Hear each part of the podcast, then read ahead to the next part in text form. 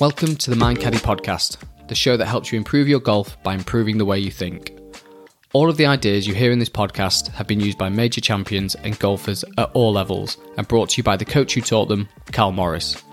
We bring you some of the most popular lessons found in the Mind Caddy app, as well as discussions with professional and amateur golfers about how they use their mental game to shoot better scores, so you can learn from others and apply to your own game.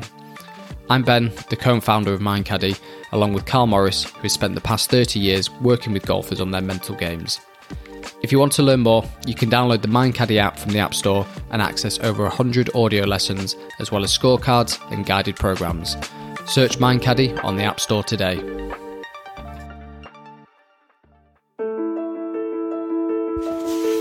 An absolutely crucial element to better scoring is to be acutely aware of what you have today. In the sense that the idea of consistency, whilst it's a lovely concept, does not bear out in any shape or form throughout virtually every level of the game. We love the idea of uh, being able to stand there and rifle shot after shot. We think that golf professionals do that, yet, my experience and anecdotally, the words of even the best players in the world, it really is from day to day uh, so important to just notice what you actually do have rather than what you wish you had.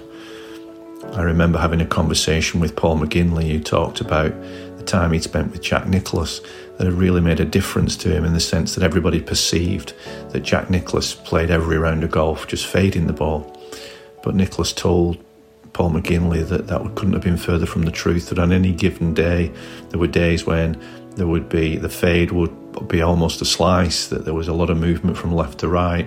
There would be other days where it was bordering on a straight shot, and there were even days where the tendency was probably a little bit more from right to left. But he had an acute awareness of where he was today and the ability to adjust his decisions based on that. One of the problems that we have is that we if, if we've got if we if we're playing today with a pronounced left to right shape and we get on that third hole that we look down the fairway and it requires a draw from right to left we try and play a shot that we've probably only brought off once in practice in the past half a dozen weeks or so. So that the decisions that we make the shots that we take on do not match the current abilities that we have the skills that we have today. So one of the recommendations to, that I have to really tune into this to help you is to go to the range and what I call take what I call the 10 ball straight test. Very interesting exercise where you simply just go to the range and you stand there. You've done your warm up, you've got your body moving. But then what you do is you take a six iron or a five iron, mid mid range, something like that, and without any conscious thought or in any way trying to manipulate your swing, just hit 10 shots with the intention of hitting them dead straight. Pick a target on the range and attempt to hit them bullet straight. Of course, you won't do that. There's Mo Norman apart, there's very few people who manage to hit the golf ball perfectly straight. What you'll find is that when you take the 10 ball straight test is that some patterns will emerge. You'll start to see one of the best things that you can do with the 10 ball straight test is pick a distance out into the tar out into the out on the range in the distance, clear target, but also put an alignment stick in the ground, maybe 10 or 15 feet in front of you, and monitor with the straight ball, 10 ball straight test is what actually is ha- happening. Are your, are your golf balls predominantly starting out to the left of the stick or to the right of the stick? Are they, are they, are they pretty close? If your golf balls are starting out pretty close to the alignment stick, that would suggest that your swing very much is Uh, neutral. Uh, and you could indeed go out there and, and, and, aim to play a bunch of different shots because if your golf swing is pretty neutral, it is pretty easy to play fades and draws. If the ball is starting out significantly to the right, that suggests more of a right path to the left, more of a left path, and a, and a, and a fade pattern.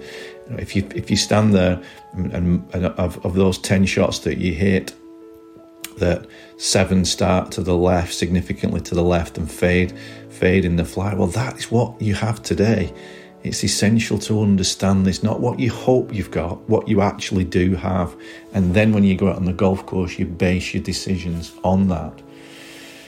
Curiously, if you take the uh, 10 ball 10 ball test and there is really no pattern in the sense that you're pulling a few, you're pushing a few, some are starting left, some are starting to starting to the right.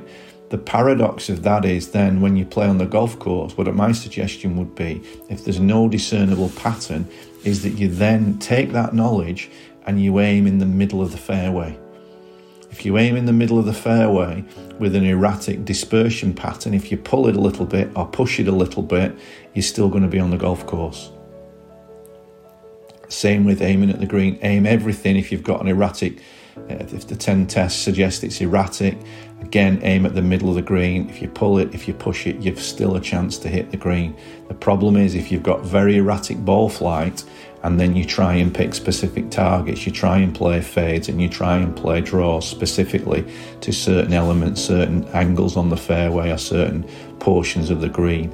So, really to reinforce this, this is about it's an awareness exercise, it's an understanding of the, the, the inherent flexibility of, of the body, the inherent unpredictability of the game but what you can start to do is get far better at predicting what you're going to do and then base your decisions on the golf course on that. And come off the golf course, come off the round knowing you may not have played great golf in terms of ball striking, but my goodness, you've really thought your way around the golf course so well because you've been aware of what you have rather than what you wish you had.